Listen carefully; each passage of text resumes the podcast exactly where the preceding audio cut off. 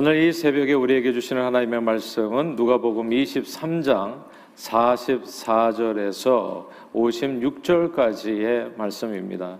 우리 다 같이 한 목소리로 합독하시겠습니다. 시작. 때가 제 6시쯤 되어 해가 빛을 잃고 온 땅에 어둠이 임하여 제 9시까지 계속하며 성소의 휘장이 한가운데가 찢어지더라. 예수께서 큰 소리로 불러 이르시되 아버지 내 영혼을 아버지 손에 부탁하나이다 하고 이 말을 스을 하신 후 숨지시니라. 백부장이 그된 일을 보고 하나님께 영광을 돌려 이르되 이 사람은 정령 의인이었도다 하고 이를 구경 하러 모인 무리도 그 된 일을 보고 다 가슴을 치며 돌아가고 예수를 아는 자들과 갈릴리로부터 따라온 여자들도 다 멀리 서서 이 일을 보니라. 공의 의원으로 선하고 의로운 요셉이라 하는 사람이 있으니 그들의 결의와 행사에 찬성하지 아니한 자라. 그는 유대인의 동네 아리마대 사람이요 하나님의 나라를 기다리는 자라 그가 빌라도에게 가서 예수의 시체를 달라 하여 이를 내려 세마포로 싸고 아직 사람을 장사한 일이 없는 바위에 판 무덤에 넣어두니 이날은 준비일이요 안식일이 거의 되었더라. 갈릴리에서 예수와 함께 온 여자들이 뒤를 따라 그 무덤과 그의 시체를 어떻게 두었는지를 보고 돌아가 향품과 향유를 준비하더라. 아 계명을 따라 안식일에 쉬더라. 아멘.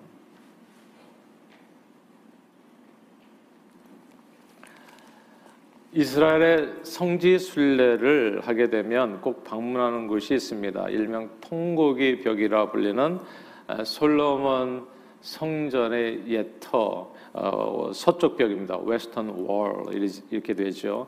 이 통곡, 통곡의 벽은 솔로몬 왕이 세운 예루살렘 성전에 성전이 있던 곳입니다. 아, 바벨론에 의해서 솔로몬 성전이 파괴된 후에 아, 후에 그 솔로몬 성전은 다시 이제 수룹바벨에 의해서 이제 재건되어지지요. 그러다가 다시 또 성전이 파괴되고 헤롯 왕이 증축하게 되는데 기원 후 70년 경에 로마에 의해서 완전히 이제 파괴되고 아, 성전 서쪽 벽만 이렇게 남 일부분만 남게 됩니다. 원래는 이 서쪽 벽이어서 그래서 Western Wall 이렇게 불렀었는데 아, 성전이 파괴된 것을 슬퍼하며 또한 성전 회복을 기원하면서 아, 유대인들의 이 벽을 잡고 통곡하며 기도했다고 해서 이 이 옛 성전터 서쪽 벽을 현재는 이제 통곡의 벽이라고 Wailing Wall 이렇게 이제 부르고 있습니다. 아, 유대인들이 이 예루살렘 성전 회복을 쉽게 하지 못하는 이유가 있지요. 왜 여기에서 계속 울고만 있는가? 왜 성전을 짓지를 않는가? 이제 그 성지 순례를 가보면 금방 알게 됩니다. 이 통곡의 벽 너머로는 이슬람, 이슬람 최대 성지 중 하나가 또 거기에 있잖아요. 그러니까 이슬람 3대 성지가 있거든요. 아, 하나는 메카고 하나는 바로 이곳입니다. 그리고 또 하나가 있고요. 근데 이곳이 왜 이게 최대 성지 중 하나가 되냐면 이슬람 성, 선지자라고 여겨지는 그 모하메드가 바로 이곳에서 승천했다는 거예요. 죽지 않고 승천했다고 이렇게 알려져 있, 알려져 있어서 바로 그곳에 이제 모스크가 하나 세워져 있는 겁니다. 이슬람의 이 중요한 성지가 이렇게 딱 옛 성전터에 예루살렘 옛 성전터에 버티고 있어서 유대인들은 다시 성전을 재건하고 싶어도 아, 할 수가 없습니다. 예루살렘 성전은 유대인들에게 반드시 다시 회복해야 하고 그다음에 재건해야 될 곳이면 틀림없지만 이 중동의 아랍인들에게 있어서도 13억인가요? 이 아랍인들에게서도 이 예루살렘 성전터는 바위 사원과 그리고 알 아크사 모스크가 서 있는 이슬람의 성지이기 때문에 아, 결코 포기할 수가 없습니다. 그래서 이, 이, 이 서쪽 벽에서 오늘날까지도 유대인들은 그냥 통곡만 하고 있는 거예요. 그리고 기도만 하고 있는 것입니다. 아, 유대인들에게 오늘날 이 무너진 옛 성전터가 이제 통곡의 벽이라면 아, 오랜 세월 어쩌면 모든 인류에게 있어서 통곡의 벽과 같은 그런 아, 그런 장소가 있, 있었습니다. 그것이 오늘 본문에 나오는 성소의 휘장입니다. 예루살렘 성전은 어, 구조가 이렇게 됐어요. 바깥쪽에는 이제 이방인의 뜰이 있고요.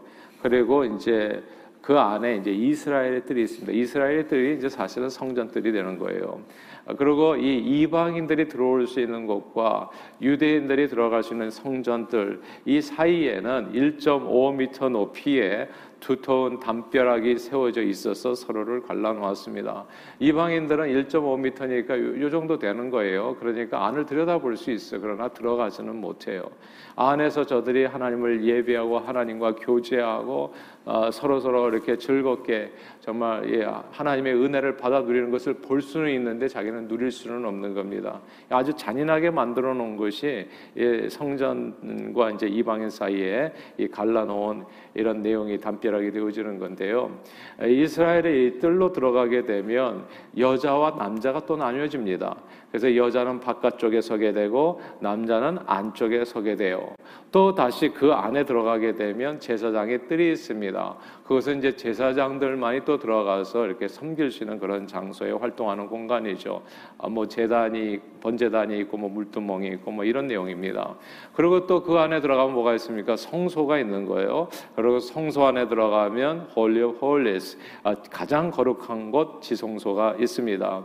성소에는 제사장들이 이제 이렇게 제사에 쓸 만한 그런 제사 도구들과 그다음에 예물이 있었고 지성소에는 딱 언약궤 하나 들어 있는 거죠. 하나님의 임재를 상징하는 언약궤가 지성소 안에 놓여 있는 겁니다. 성소는 제사장이 매일 들어갈 수 있는 곳이에요. 혹은 안식일과 제사 때 들어갈 수 있어서 거기서 이제 제사 업무를 보는 거죠. 그러나 지성소는 매일 들어갈 수 있는 장소가 아닙니다. 그리고 아무나 갈 수 있는 장소도 아니고요. 대제사장이 그러니까 제사장 중에 제사장인데 이스라엘 백성에게 대제사장은 딱 한 명입니다. 아론의 반차를 통해 가지고 딱 한 명. 그러니까 이 대제사장이 1년에 딱 한 번 속죄일에만 그 지성소에 들어가 언약 언약궤 앞 시은좌 은혜의 보좌 앞에서 은혜를 하나님의 은혜를 강구하면서 이스라엘을 위해서 중보할 수 있었습니다. 하나님의 임재 앞에 설 수 있는 사람은 그 많은 이스라엘 백성들 중에 대표로 딱 한 사람 대제사장에 설 수 있었고 그것도 1년에 딱 한 번이었습니다. 그 한 번도 자칫하면 하나님의 거룩함에 치여서 죽을 수도 있었어요. 이렇게 이렇게 생각해 보면 예수님 시대까지 예수님 때까지 성경의 하나님은 우리가 생각하는 것처럼 그렇게 가까이 할수 있는 하나님이 아니에요. 평범한 인생들이 가까이 하기에 너무나 멀고 힘들고 어려우신 분이셨습니다. 아무나 만날 수 없었고요. 아무나 거룩하신 하나님의 임재 앞에 설 수 없었습니다. 하나님의 사람 다윗이 하나님의 사람이잖아요. 다윗이 누굽니까? 하나님의 사람이요. 이스라엘 왕이 되었은 되어 되온 후에도 하나님 앞에 서기가 두려운 거예요. 이 블레셋에서 빼앗긴 법궤를 가져오려 하지요. 얼마나 기뻐해요. 춤을 추지 않습니까? 그런데 누군가 그 법궤를 만졌다는 이유로 아비나답의 아들 우사가 그 자리에서 쳐 죽임을 당합니다. 다윗은 언약궤를 모시다가 사람이 죽는, 죽은 이 사건에 너무나 큰 충격을 받죠. 그래서 다시 석 달 뒤로 미루지 않아요. 법궤를 모시는 일을 미룬다고요. 이 아무튼 예수님 시대까지요. 이스라엘의 하나님은 죄인들이 감히 가까이 하기엔 참으로 위험한 분이셨습니다. 자칫 가까이 하다가 죽어요. 그러니까 누가 가까이 할 수 있겠어요? 아무도 그 앞에 나가서 하나님의 은혜는 다 사모하고 받기를 원하지만 뭐 죽음의 길을 누가 걷고 싶겠습니까? 그러니까 은혜를 쉽게 구할 수 있는 분이 아니셨습니다. 짐승의 피를 온몸에 칠하고 그것도 한 사람 대제사장이 진짜 조심조심하면서 1년에 한 차례 거룩한 이스라엘 백성의 대표 한 사람이 살짝 들어가서 뵙고 나오면서 하나님 앞에 서고도 내가 죽지 않았구나. 참 다행이다. 가슴을 쓸어내리는 그렇게 만나기가 무척 조심스럽고 엄한 분이셨어요. 예루살렘 성전의 구조를 보더라도요, 이게 뭐가 문제냐 하면 거기에 차별이 있는 거예요. 하나님은 차별이 있었어요. 대제사장이 갈 수 있는 곳, 대제사장만 갈 수 있는 곳, 그리고 제사장들만 갈 수 있는 곳, 제사장들과 레위인이 머물 수 있는 곳, 이스라엘 백성들 중에서도 남자만 들어갈 수 있는 곳, 그리고 여자가 따로 서는 곳, 그리고 이방인들은 아예 그 수에도 들지 못했습니다. 보통 이방인들로 여겨지는 장소는 성, 성전 바깥 뜰을 의미합니다. 그냥 외부 사람들이 들어와서 구경할 수 있는 곳이지 성전 안이 아니에요. 그리고 그 이방인의 뜰과 성전 안은 두터운 벽으로 나뉘어져 있었고 그곳에는 여기를 넘어가는 이방인은 죽을 줄 알라 무시무시한 경고문이 붙어 있었습니다. 저와 여러분들은 누굽니까? 유대인은 아니잖아요. 이방인들. 우리들에게는 지성소에 들어가 하나님이 실, 하나님을 실제로 뵙기는 커녕 성전 안쪽에 발을 들여놓기만 해도 죽을 수 있는 그냥 성전 안에 들어가는 것도 허용이 안 되는 그러니까 오늘 이게 얼마나 소중한 은혜냐고요. 우리가 주님의 임재 앞에 얼마든지 나와서 십자로 갑니다. 찬양할 수 있는 이게 가능하지 않았다니까 예수님 시대까지만 해도 불가능했었다고요. 근데 이게 너무나 은혜가 크고 놀라우니까 이제는 성전에 잘 나오려고 하지도 않잖아요, 우리는. 그것도 1년에 한 차례 제사장도 아닌데 본인이 대제사장도 아닌데 1년에 한두 차례 교회 나오시는 분 계신가요? 하나님의 은혜로부터 이방인들은 철저하게 가리워져서 사망의 그늘에 앉아 그저 하나님의 진노의 심판을 받고 지옥의 불쏘시개 정도밖에는 여겨지지 않는 그런 따분한 신세들이었습니다. 이방인들에 대한 유대인의 인식이 어떻는지 예수님 시대에 그건 예수님께서 귀신 들린 딸을 고쳐달라고 강구했던 아, 그 이방인 여인을 대하는 태도를 보면 그 말씀을 보면 금방 알 수 있어요. 예수님께서 그 가나안 여인에게 뭐라고 얘기합니까? 자녀의 떡을 취하여 개들에게 던짐이 마땅치 아니하다. 이건 진짜 모욕적인 말이죠. 근데 이것이 그 당시에는 통용되는 말이었다는 거. 이방인들은 그냥 하나님 앞에 개 같은 존재, 그저 자녀의 상에서 떨어지는 부스러기나 눈치 보면서 챙겨 먹는 거지 같은 신세. 그 모든 차별이 어디서부터 시작되냐 하면 성소의 휘장에서부터 시작되는 겁니다. 대제사장과 제사장을 나누고 제사장과 이스라엘 남자들을 나누고 남자들과 여자들을 나누고 이스라엘 백성과 유대인을 나누는 이스라엘 백성들과 이방인을 나누는 그 모든 차별이 이 성소의 휘장에서부터 시작되는 거예요. 그런데 예수님의 십자가 죽음과 함께 놀라운 일이 벌어졌어요. 그게 오늘 본문입니다. 이게 그냥 딱 한 줄인데요. 이게 엄청난 사건을 얘기하는 거거든요. 45절입니다. 우리 함께 읽어볼까요? 23장 45절 말씀 읽습니다. 시작. 성소의 휘장이 한가운데가 찢어지더라. 아멘. 성소의 휘장이 찢어졌다. 이게 이게 유대인 그 하나님의 말씀, 구약 성경을 잘 모르시는 분들 신약만 읽으면 이게 무슨 뜻인지를 몰라요. 근데 이건 어마어마한 사건이 벌어진 거예요. 예수 피로 인해서 우리에게 주어진 은혜가 구체적으로 무엇인가가 이 한 줄에 다 담겨 있는 겁니다. 성서의 휘장은요, 물리적인 성전을 대표하는 구조물입니다. 이게 대표적인 구조물이에요. 이 성서의 휘장, 요, 요게 없으면 성전이 아무 의미가 없는 거예요. 성서 휘장 안에 뭐가 있으니까? 법계가 있으니까, 언약계가 있으니까, 하나님의 임재가 있으니까, 하나님의 은혜 받는 그 장소가 있으니까, 하나님의 은혜 받는 그 장소, 법계가 없으면 무슨 성전이 의미가 있습니까? 이게 성서 그래서 휘장이라고 하는 것은 그냥 막연한 그냥 천막이 아니라 그냥 이렇게 커튼이 아니라 이것은 성전 구조물을 그냥 그냥 전체를 의미하는 그 뜻이 이 안에 담겨 있다니까요. 근데 성서의 휘장이 찢어졌다면 이제 과거 솔로몬 성전의 존재 의미가 사라졌다는 것과 다를 바가 없습니다. 우리는 성전을 지을 필요가 없어요. 그래서 예루살렘 성전을 뭐 그래서 뭐 Back to Jerusalem Movement 그런 거 있잖아요. 성전을 다시 짓고 그게 아무 의미 없는 얘기가 뭐냐면 예수님께서 허물어 버린 거예요. 그 성전을. 하나님과 죄인 사이를 갈라놓았던 죄의 문제가 해결되면서 성전 제사가 폐지된 겁니다. 어젯밤에 제가 말씀드렸던 것처럼 뭐 짐승을 데려다가 각을 뜨고 뭐 일을 할일 하나 이런 일을 할 필요가 전혀 없어진 게 성소 규정이 찢어지면서 이제 성전을 그냥 그냥 무너뜨려 버린 거 하나님께서 성전 제사가 폐지됐고요. 성전이 허물어지면서 어떻게 된 겁니까? 남자와 여자, 제사장, 이방인 그렇게 갈라놓았던 모든 차별이 다 사라지게 된 겁니다. 이 성소 휘장에서 찢어지는 일을 통해서 벌어진 일이에요. 예수님께서 공생이간에 이런 얘기를 하셨잖아. 이 성전을 허물라. 그러면 내가 사흘 만에 다시 내 몸을 통해서 세우리라 하셨잖아요. 바로 그 새로운 성전이 예수님이 몸으로 세워지는 사건이 성소 휘장이 갈라진 역사입니다. 성소 휘장이 찢어진 후로 구약 시대 성전의 기능은 다했습니다. 그것과 함께 율법도 폐해진 거고요. 율법도 더 이상 힘을 잃어버린 거고요.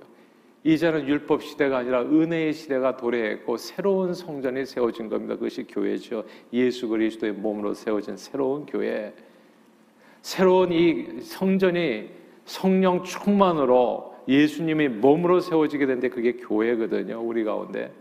그래서 교회는 차별 없이 서는 겁니다. 남자와 여자가 지금 한 자리에 같이 있고 만인 제사장 설이 되어 가지고 이제는 너희는 다 왕 같은 제사장이 돼 가지고 제사장과 이 무슨 일반 사람 나누는 이 이 벽이 다 허물어져 버렸고 그래서 교회는 아무 차별 없이 곧 예수 그리스도를 믿음으로 말미암아 모든 믿는 자들에게 미치는 하나님의 의로 세워진 새로운 성전이 되는 겁니다. 성전 휘장이 찢어짐과 함께 서로를 갈라놓았던 성전의 담벼락도 다 허물어져 버린 거예요. 그래서 모두 유대인이나 헬라인이나 종이나 자유자나 남자나 여자나 다 그리스도 예수 안에서 하나가 되었습니다. 그리고 가까이 하기엔 그동안 너무나 멀었던 무서운 하나님이 모든 믿는 자들의 하늘 아버지가 되어 주셨습니다. 성경은 유대인이나 헬라이나 차별이 없습니다. 한 분이신 주께서 모든 사람의 주가 되사 그를 부르는 모든 사람에게 부여하시도다 말씀했습니다. 성소 휘장이 찢어진 후에 저와 여러분들이 해야 할 일은요. 아, 너무 감사하지 않아요? 하나님의 자녀됨의 권세로 우리 하늘 아버지가 주시는 놀라운 은혜를 받아 누리는 것 뿐입니다. 우리가 해야 될 일은 이제는 막 눈치 보고 무서워하고 이런 것이 아니라 이 무서워하는 영을 받은 게 아니에요. 그냥 들어가 가지고 이제 하나님이 우리 아버지가 돼 버린 거예요. 그래서 아빠 아버지라고 부르면서 이제는 뭐 응석 부리듯이 언제든지 아바 아버지가 그게 아빠 아버지란 뜻이잖아요. 응석 부리듯이 이 하나님이 그렇게 멀고 험했던 그 길이었는데, 그 길이었는데 주님 만나려면 근데 그냥 그 하나님이 내 아버지가 되신. 그래서 예수님께서 주기도문에서 어떻게 하늘에 계신 우리 아버지요 이렇게 부르게 하잖아요. 이제 우리가 해야 될 것은 기도하면서 하나님의 은혜를 받는 것 뿐이에요. 성경은 보라 지금은 은혜 받을 만한 때요 구원의 날이라 이제부터 극률하심을 받고 때를 따라 돕는 은혜를 얻기 위하여 은혜의 보좌 앞에 담대히 나아가라 말씀했습니다. 할렐루야. 성서의 휘장을 자신의 몸으로 찢어서 우리를 믿음으로 하나님의 자녀 삼아 주신 주님의 은혜에 정말 만만 감사를 드립니다. 이제부터는 언제나 성소 휘장을 찢어서 언제든 누구든 믿는 자들로 하여금 지성소에 들어가게 해주신 주님께 항상 감사하면서 하나님을 아바 아버지라고 부르며 그 아버지께 원하는 대로 구하여 다 받아서 풍성한 삶을 누리시는 저와 여러분들이 다 되시기를 주 이름으로 축복합니다. 이 놀라운 역사를 이루어주셨어요. 어젯밤에 얘기 듣지 않았어요. 뭐 이게 뭐 가죽을 벗기고 끔찍하잖아요. 정말 예수님이 성소 위장을 안 찢었으면 어떻게 됐을까? 정말 생각만 해도 끔찍해요. 우리는 그냥 아무 희망 없이 살다가 그냥 지옥불에 던져지는 인생이에요. 근데 예수님께서 십자가에서 자기 몸을 주시고 그로 인해서 성소 휘장이 찢어져 성전이 다 허물어지고 새롭게 주님께서 새 성전을 성령으로 지으셔가지고 이제 교회로 우리가 얼마나 자유롭냐고요 지금 남녀노소가 다 하나님 앞에서 예. 우리가 해야 될 일은 아무것도 없어요. 수고하고 무거운 짐진 자라 다 내게로 오라 말씀하시잖아요. 주님 앞에 나가서 기도만 하면 돼. 그러나 그 쉬운 것도 안 하냐고요. 쉬운 것도. 제가 볼 때요, 은혜 받지 않고 살아가는 게 그게 가장 큰 죄예요. 얼마나 잘났기에 은혜도 구하지 않고 사냐고, 본인이. 예. 주님 앞에 나오시라고요, 주님 앞에. 예. 이렇게 성소 휘장을 찢어서 다 우리를 초청하는데 이렇게 나가지 않는다. 이 구원을 등한히 여긴다면 우리가 어찌 그 공병된 보험을 피하겠냐고요. 지금은 은혜 못 받는, 안 받는 것이, 못 받는 것이 이게 기적인 거 지금은. 성소 휘장이 찢어졌는데, 하나님 편에서는 할 일을 다 하셨다고요, 예수 피로. 이제 우리가 해야 될 일은 뭐예요? 예수 이름으로 기도하는 거, 기도하는 거. 예. 그러니까 제가 항상 말씀드리잖아요. 저는 새벽 기도를 하루도 안 빼요. 예. 이, 이런, 이런 놀라운 은혜의 날이 구원의 때인데 지금이 무슨 잘 때냐고요, 지금. 나는 하루하루 저는 새로운데 주님께서 주실 은혜를 생각하면 하루하루 기쁜데 어제까지 내 삶에 뭐가 중요하냐고 도대체 인생에 가만 보니까 예수 믿는다는 건 너무너무 좋은 게 갈릴리 바다에서 이렇게 방황하면서 말이지 이렇게 세 번씩이나 부인하고 인생에 자빠지고 무너지고 아무 상관없어요. 예수 앞에 나오면 또 다시 회복되는 거야. 예수 피를 힘입어 가지고 주님 앞에 나와서 기도하면 주님은 또 정말 우리 팔 두 팔을 벌리고 우리를 또 맞아 주시는 거예요. 내 삶에서 무너진 것, 그리고 파괴된 것, 그리고 내가 손해 본 것 하나님은 다 회복시켜 주시고 다시 다 내게 은혜로 풍성한 은혜로 채워 주신다고요. 저와 여러분들이 해야 될 일은 주님 앞에 나와서 은혜를 강구하는 것. 그리고 이 놀라운 기쁜 소식 복음을 온 세상에 전하는 것. 이것이 저와 여러분들에게 주어진 사명입니다.